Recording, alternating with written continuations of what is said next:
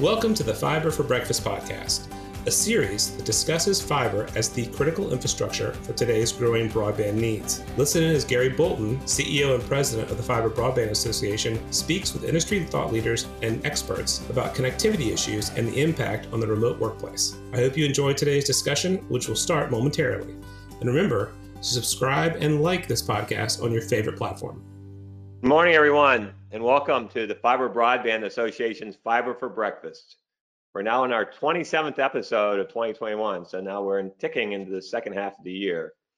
In Washington, the positive momentum on the administration's infrastructure package continues. A bipartisan group of senators reached agreement with President Biden on a framework for an infrastructure package that will include $65 billion in broadband funding. This $65 billion plan breaks down as follows. 40 billion will be for broadband network construction. Another 14 billion will go for USDA RUS Reconnect program. 5 billion will be for affordability and adoption initiatives, and then 6 billion for uh, broadband financing programs. You know, a subset of senators are negotiating the final details of the broadband section of the bill. So the key issues left to be negotiated is versus whether broadband network funding will be administered by the FCC or NTIA. In both cases, the funding goes to states who's going to award the money to be to eligible recipients. Uh, second area of negotiations is on network requirements. So the Manchin Corning bill is 100 meg by 20, excuse me, 100, yeah, 100 meg by 20 meg in areas with 25 um, or 3, 25 by 3 or less um, or it could be the Bridge Act as a framework that provides a gigabit with symmetric uh, speeds. And then the US Treasury guidelines prioritizes 100 gig, excuse me, 100 meg symmetric, but has a waiver process to build 100 by 20 when 100 by 100 isn't feasible. And the authorizations amounts, you know, be additional funding for other initiatives such as middle mile networks, rural healthcare, and then some additional resources for affordability and adoption. So the timing for all this, negotiators are reported to have a, a July 9th deadline, so coming right around the corner here, for finalizing the broadband provisions. Uh, the committee could con, uh, consideration could be the week of July 12th in the Senate, so next week, and the House is expected to follow after the Senate. In short, this package is the single largest commitment of federal dollars ever for broadband, and we may remain very encouraged on the bipartisan support to fully fund the national broadband program for future-proof networks. So speaking of positive momentum, we're now 18 days away from the start of Fiber Connect, which will be held in Nashville, July 25th to 28th. This in-person event is going to be our biggest and best ever. We're already, matter of fact, we're already at a record level. So if you haven't registered yet, please do so because you won't want to miss it. So we have a great fiber for breakfast for you today. Today's topic is on Poplar Bluff's path to becoming world class, a fiber broadband transformational story. And again, good morning and welcome everybody. I'm Gary Bolton, the president and CEO of the Fiber Broadband Association. You know, last week we discussed the evolution of next generation PON, and we saw that today half of the fiber to home systems that are shipping are shipping with uh, 10 gig symmetric services and that our industry is on a path to 50 gig PON, which is amazing.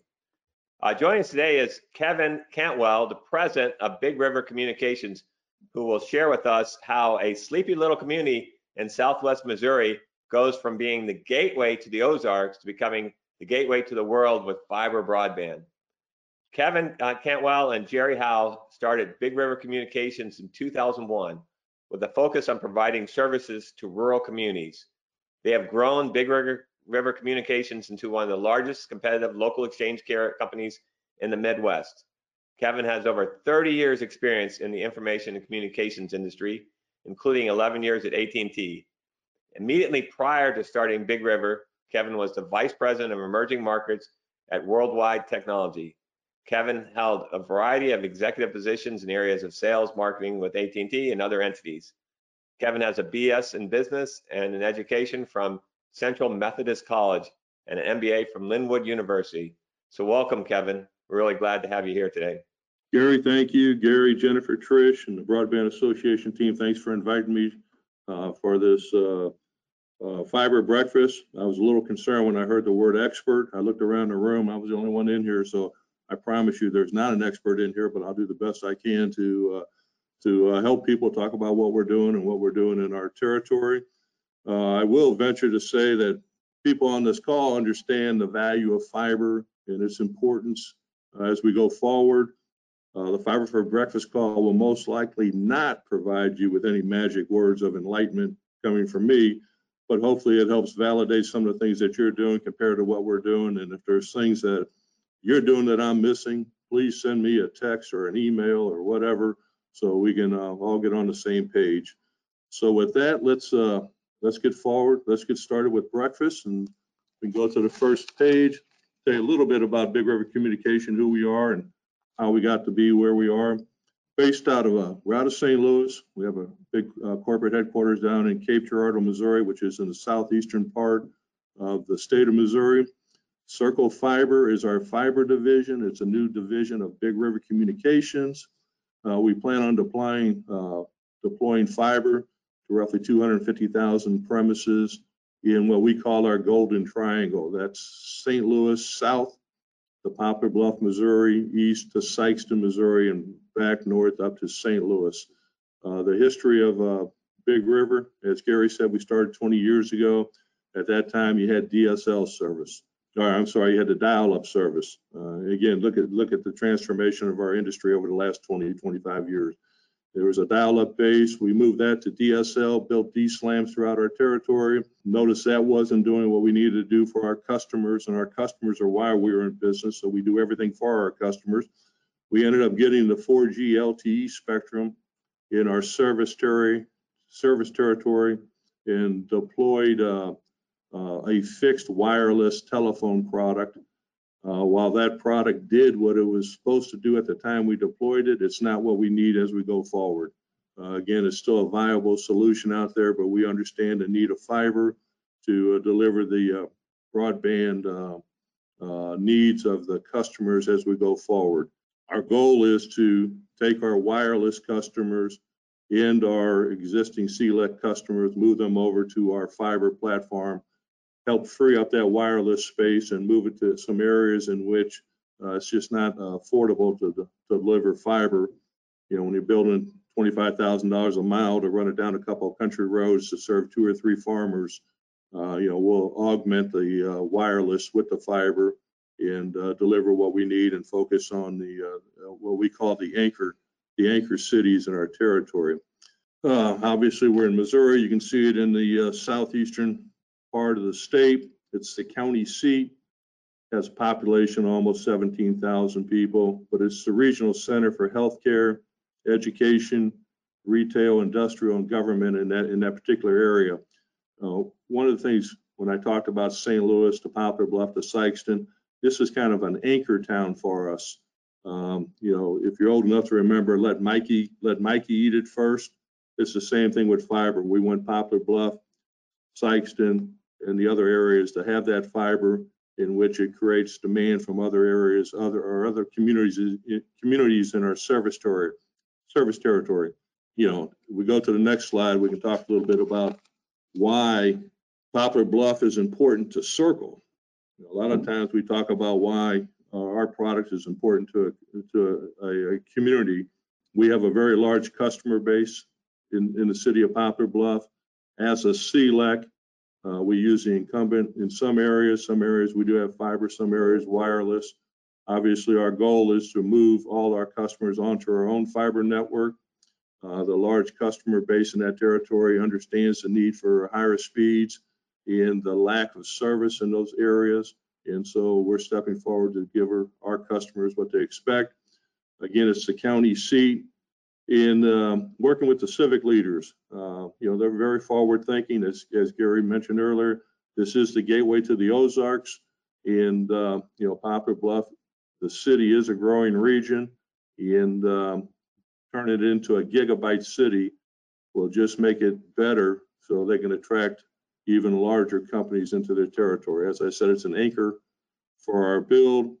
And uh, like I said, we're delivering the services that our customers are asking for and, and, and needing, especially as we go forward. So Poplar Bluff's important to Circle, but then why is Circle important to Poplar Bluff? You go to the next slide, you'll see it's the, uh, you know, key areas, education, telemedicine, jobs, entertainment, and then obviously the uh, baseline for fiber. In Poplar Bluff, they have the, uh, a junior college, Three Rivers Community College, and obviously the school district, uh, large customers of uh, Big River and will be for Circle Fiber. If there's anything positive that's happened with COVID, it has driven a faster adoption of technology by businesses, education, and then people who were slow or a little bit resistant to it. That fast adoption of technology uh, forced end users to realize they need a platform to drive the new way of doing business. So when you look at education, obviously remote learning, and remote learning is something that's going to stay. It's not going to go away. Even the evolution of education, if you look at it now, it's nine months on, three months off. You know, it's basically based on an agricultural society, and not much of our society is an agricultural business anymore. So you'll start to see remote learning in the education of our kids almost to a year-round basis. Uh, there's no reason they can't take classes during the summer months um, that help them, and not a summer school, which was a regressive type environment, but summer school to help them go forward. And technology has proven that you can do this year round, but you need a platform so the students and the teachers can thrive. When you look at the telemedicine, there's three uh, healthcare providers or major providers there. The VA uh, has a large uh, uh, hospital in, in Poplar Bluff, and obviously the other hospitals in that community. When you look at rural America, one of the biggest things right now is the lack of doctors and the la- lack of uh, facilities for, for people. They have to drive to what we call the NFL cities if they need major operations or, uh, or, or things to look at. But with a fiber broadband and telemedicine, you can you can push the diagnostic tools and, and the things out remotely, uh, all the way down to the household where you can monitor and uh, you know test uh, patients on a daily basis. But again, you have to have that broadband technology. We talk about jobs again, driving jobs in the communities. Um, you know, statistics showed over the uh, uh, COVID period that many people enjoyed working from home. You know, 54% of the Americans actually work from home over COVID. And you may be seeing that now in your companies in which people are saying they don't want to come back. But in order to them to thrive and do what they need to do, they need broadband connectivity and fiber to be able to be part of, of the uh, of, of your entity. If you adopt to let them or some of them stay at home or or do a split time where they work a couple of days a week in the office and two or three days uh, back at home. Other key areas when it comes to jobs in rural America, jobs also equates to population. You know, the population in rural America has been dropping. Uh, the lack of broadband is a reason for that. Again, when you look at your children, again, if you look at Southeast Missouri, a lot of kids go to University of Missouri Columbia. They go to Ole Miss, which is University of Mississippi or Arkansas State in that territory. When they come home for a weekend and look at mom and dad, and it's like I can't get on Instagram, Twitter, Facebook, TikTok. You know, it's mom, dad, I love you, but I can't grow up here. I can't stay here. So the adoption and the driving of broadband will help stabilize in hopefully increase population. You know, if I could live in Poplar Bluff and work in St. Louis, but do it remotely, uh, I think many people will like to do that. When you look at entertainment, again, what's the biggest thing now between a 10 year old and a 25 year old? Esports.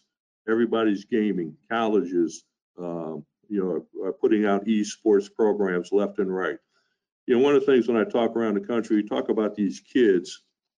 You know, when I talk about, you know, there's a child in first grade in any one of the towns or cities across America whose mom or dad or grandparents gave that child an iPhone. Now think about that kid in first grade with an iPhone. You know, I'm of, if you notice, I'm of the no hair, gray hair generation in which it was amazing to uh, have an electronic typewriter. You know, you have a kid in first grade who has an iPhone. Understand that is the oldest technology that child will ever have in his hand. Eight years from now, he's not going to be walking around saying, hey, I just got a new rotary phone. And so the demand for broadband, the demand for what these kids need going forward is not being serviced on the traditional broadband networks that we've had out there. And the bandwidth growth that we just talked about, a 10 gig product, a 50 gig product, it's just going to get bigger and better and greater. So while we think this iPhone is the latest and greatest or any type of uh, smartphone, understand that kid in first grade, that's the oldest technology he will ever have. And then again, as we look at these children, we sit around and talk about how technologically savvy they are. Well, I, I kind of say they're technologically dependent. And more and more app, more and more opportunities are being driven to this dependency. And, you know, I, I joke that, you know, if there was a child in one of the rooms and I was talking and I took his phone away, you couldn't find the door because the app couldn't tell him to take a right or left to go to the door. It's just more and more uh, applications are being driven in order for people to succeed in society. And that bandwidth demand is just going to get bigger, bigger, and bigger. So when we talk about these kids being technologically savvy, again, I think they're more technologically dependent. Not saying it's bad or good. I'm just saying it's it, it is what it is, and it will continue to go down that that path. So fiber provides the platform to deliver the bandwidth today and for tomorrow as we go forward. Again, as we go into these towns, you know, we just don't go in and, and, and build out a network and, and, and tell the town, here you go, have fun with it we actually, you know, we have a long-term relationship in our in our service territory. We have great relationships with the uh, with the uh, civic leaders and with the mayors and, and city administrators. There's an example of Matt Winters and the city manager of Poplar Bluff. You know, they understand uh, that this is the future. They understand this is the next next infrastructure build in their community. They have sewer, they have water, they have light, now they're having a broadband infrastructure built out into their communities. We do that obviously through civic support. Now, one of the things we do when we build out in the community, we understand there's competition and not everybody will go with us, but we do educate the, uh, the, the town. We do meet, you know, with the city administrators, with the local government and tell them as we have a construction crew going down the street, uh, we have a, a fiber connection into the house. We call it a link. Costs $25 for us to put the link into the side of the house. And what we stress heavily in these communities is when we have our construction crews on your street, as they're going down the street, we're going to knock on your door and say, look, for $25, we'll run fiber to the side of your house. Now, you may not buy service from us. That's fine. We understand that there's competition. There's more than one car dealership, more than one everything out there. But the importance of running fiber to your house, if on average, a house with fiber has a value of 3.1% higher than a, than a typical house. So if it's a hundred thousand dollar house, you know, it's worth $103,000 roughly. You know, I tell people that's cheaper. That, that, that return on that investment is better than a bay window. And you may not want our service now, but I have the construction crew in front. If I have to come back later, I'm going to charge you more than $25. So go ahead and get a link. And our, our adoption rate on link is, is tremendous. And then if they buy service from us, I turn around and credit them back the link anyway. So they end up getting free installation, but they get the link. If they don't buy our services for $25, we run fiber to the side of their house, our premise, our business. If they want service later, it's there. If they want to sell the house, they're selling a fiber ready house.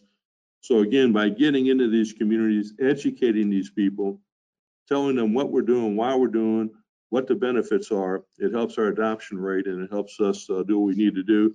And, and obviously the uh, cities are uh, uh very excited for us to deliver this next generation network, this gigabyte network that, you know, not every NFL city has yet. I mean, this is just starting. And when you can do this in rural towns in uh, Southeast Missouri, you know, they're pretty excited to be able to have something better than what St. Louis or Kansas City may have. Here's another thing of, importance as we do this. We can deliver a fiber network but it doesn't do anything if people can't afford it. And when you're in rural America, there is a lack of funding in these, in these territories, you know, the, the, uh, in these areas. Uh, you know, the poverty level, you know, part of our territory, uh, Mississippi County is the, uh, is one of the persistent poverty counties in the uh, United States. So to build a network, but then not, then charge prices that are uh, out of line with what they can afford, uh, doesn't make sense.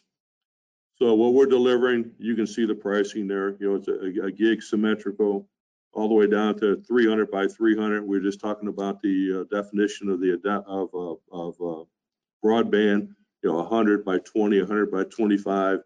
Again, you know, not even going down there. It's a 300 by 300 symmetrical. Plus, we provide a Wi-Fi product. Uh, it's one thing to have the service. Again, education, explain to people why our Wi-Fi product works well with our fiber. Now, again, if you want to bring your own Wi-Fi product to the to the to the table, uh, we don't exclude you from doing that. Uh, but we do talk to you a lot about, you know, don't call me about it, but uh, you know, if you want to bring your own Wi-Fi, go ahead and bring it in. You build a network, but it has to be affordable. And again, when you look at these prices, you know, again, we understand the future of, of fiber and that broadband, and then the additional add-on services to take your ARPU up later. Uh, you know, this gets us in the door that's profitable for us, but then there's a lot of things coming down the line that we can add on top of a fiber network to drive our average revenue per household up as uh, as we drive this. Here's another important thing when we talk about affordability in these marketplaces, you know, being part of the emergency broadband benefit program. If you look at that, you can get up to $50 for uh, you know these homes that need that need assistance. Our product's $49.99 or 300 by 300, which is well above the requirements of the Emergency Broadband Benefit Program. So we are working with the uh, with the city, with the Poplar Bluff Housing Authority, um, on how we can basically deliver free internet to these to the disadvantaged uh, households and help them get access to this, so we can take them from being disadvantaged and give them tools and technology so we can help drive that away from the public housing. But at the end of the day, working with the city, understanding the program, and driving this to educate that end customer is important. And again, fiber, as as we say, is just not about getting internet anymore, getting email anymore. This is about economic development. This is about education. This is about putting our children on par with other not just local communities or state communities, but worldwide communities, because the world is open with broadband, but we need that access to help deliver what we need to do. Again, how are we getting this out? Partnering with the different entities to help drive the adoption. You know, the schools. Uh, obviously, we're working closely with the schools, understanding where their their their kids are.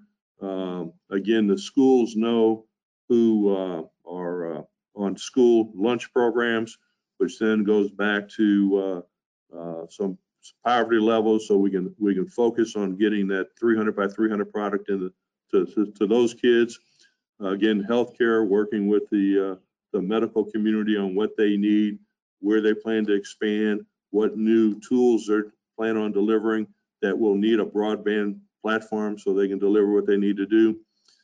Uh, you know, we do a lot of educational programs. You know, I meet with real estate organizations, property managers, explaining to them the power of fiber and how they need it for their areas and, and what they need to do. It says regional esports. You're probably saying, you know, what, what is that? Well, what's the best way to get fiber into a house is by the kids. Again, being of the gray hair, no hair generation, I'm not making the broadband decision in the house. Mom and dad are looking at the kids. Well, these kids, you know, esports is booming. So what we've done is partnered with the local high schools throughout our service territory, and we're putting together an esports league sponsored by Circle Fiber, in which uh, we'll be the promoter of it. But again, in these schools, you know, the influencers help drive this. And when these kids are playing on our fiber backbone on a gig product, you know, they're winning uh, you know, their games because somebody else has slow, slow internet or whatever. So the idea of, of looking at getting the young kids engaged in our product helps drive that.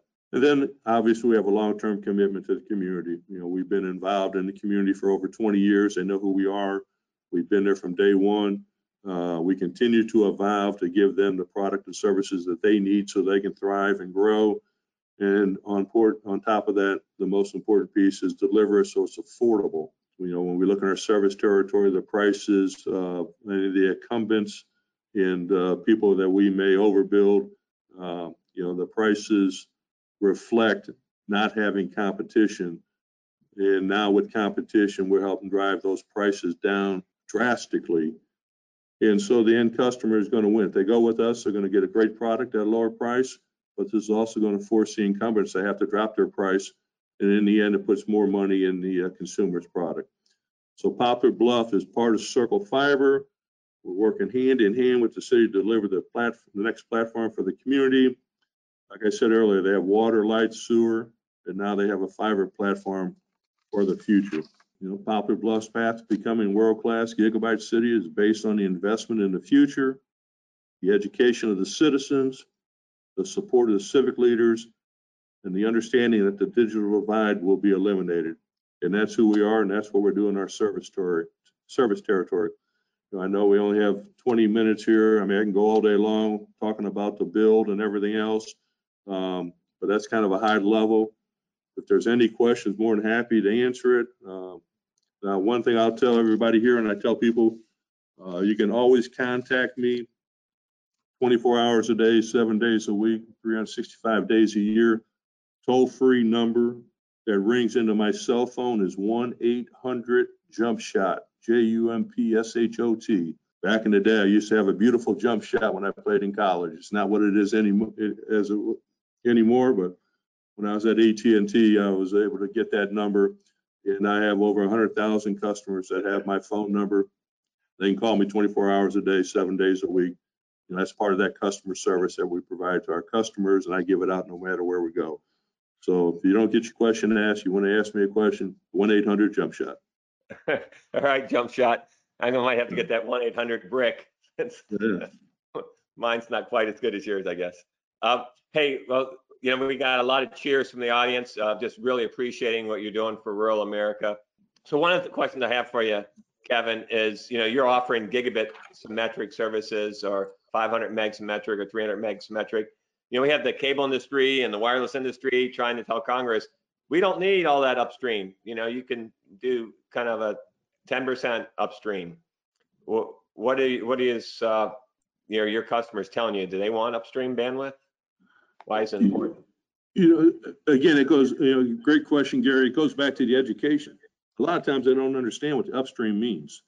And so with Zoom calls and things of that nature, when I talk to them about, hey, have you, you know, have you, have you froze up on a call? Oh yeah, okay, that's your upstream. And the demand is going to be bigger and better and more when you have the uh, uh, Internet of Thing devices in your house that are going to be transferring out information that you don't even know it's doing. That that demand's going to get bigger and better.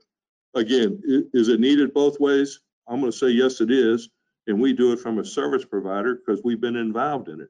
Our evolution has been, as I said, DS uh, dial-up, DSL, wireless. I mean, we're in the marketplace. It's not delivering what it needs to deliver for the customers today. That's why we're moving to fiber, and fiber is the future. So yeah, symmetrical product. Eight years from now, 10 years from now, when that first grader who has that iPhone in, in eighth grade, do we know what he's going to need eight, nine years from now? Uh, no, I don't. You know, if somebody says they do, uh, you better run and hold on to your wallet because uh, they don't know. But demand for bandwidth is not going to get less, and it will drive more and more, both up and down, as we go forward. And how many locations is in Poplar Bluff? Okay, I'm sorry, how many? How many, yeah, how many locations are you serving in Poplar Bluff? Well, in Poplar Bluff, we'll end up with, uh, it, it's just not only Poplar Bluff, but it's, uh, some subdivisions and little areas right around it. Uh, we have it mapped out for eleven thousand premises. And do you have a kind of a overall project cost that that you guys are budgeting or? You know what, for this two hundred fifty, roughly two hundred fifty million dollars for this, uh, projects. It's going to take three to four years uh, get built out.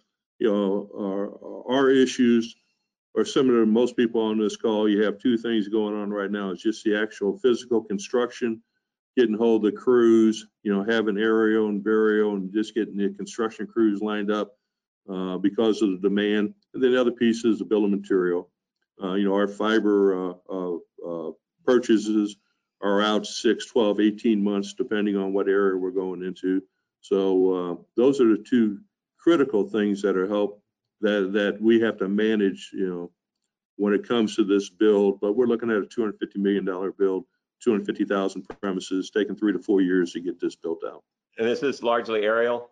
Uh, again, in a lot of these towns, uh, in, inside the towns, it's going to be uh, probably 60 40 aerial versus burial. You know, in these downtown communities, uh, you know, there's some with the streets torn up, and, and, we have access. And once she gets outside of the town, you know, it's a, it's a lot faster to, you know, do aerial. The issue there is just the uh, fiber poles or, or, the pole attachments. Um, again, we, we have a lot of the electric cooperatives in that service territory and then you have your far profit electric companies. So, you know, they both have different guidelines and rules. Um, you know, you just work your way through it and make now, sure they you, understand you. Did you sign up your customers in advance or is it build it and they'll come or how did you do that? Well, first off, I'll, I will go to the uh, community leaders about six months before we start any type of build or promotion. Uh, get involved with the uh, city managers for the engineering and design, get their approval, then I'll announce the uh, the build in those communities. Um, we'll our website. Once we announce it, you can come into our website. You can put in your name, address, and we'll show you where uh, your house is. Um, we build out communities in zones. So we may have 12, 14 zones in a community. Uh, it will tell the customer what zone they're in and the projected build out date on that particular zone. And then we'll start with uh, emails to the community, direct mail pieces. First, first direct mail piece we send out to whole community is a, you know, pardon our, uh, pardon our dust. Uh, you're going to see construction over the next year in your community, and this is who we are, and this is what we're doing, and then go to the website. So it's it's a, it's a bit of the PR side, direct mail, emails, and then events is how we get the message out. Now, one of the key things, uh, once we start signing customers up, we do have a referral program uh, similar to the old, if you remember the MCI's Friends and Family. But if you sign up, we'll give you a credit. Uh, we'll give you a month free, and the customer who signed that you refer, they get a month free. And so we have many of our customers who uh, turn into tremendous sales agents because they're out trying to get 12, 13, 14 people signed up, which gives them free service for almost a year, year and a half, depending on how many people they sign up. Well, Kevin, um, we have a ton of questions. Hopefully, you can answer those offline. But um, we really appreciate what you and Circle Fiber are doing to advance digital equity in rural America. You know, it's really amazing, and I know that every community wishes they had an operator like you. You know, giving them gigabit services at such great prices. Uh, so next week we're going to be discussing have we finally solved the national broadband mapping issue? So we'll have NTIA's Tim Moyer, the Director of Data and Mapping, and Sarah Blue, uh, broadband specialist, are going to explain the National Broadband Available Map, NBAM, and an in-depth um, demo of the indicators of broadband need, uh, IBN map. So you're not going to want to miss that. So please join us next week with NTIA and broadband mapping. Thanks, everyone. We'll see you guys next Wednesday.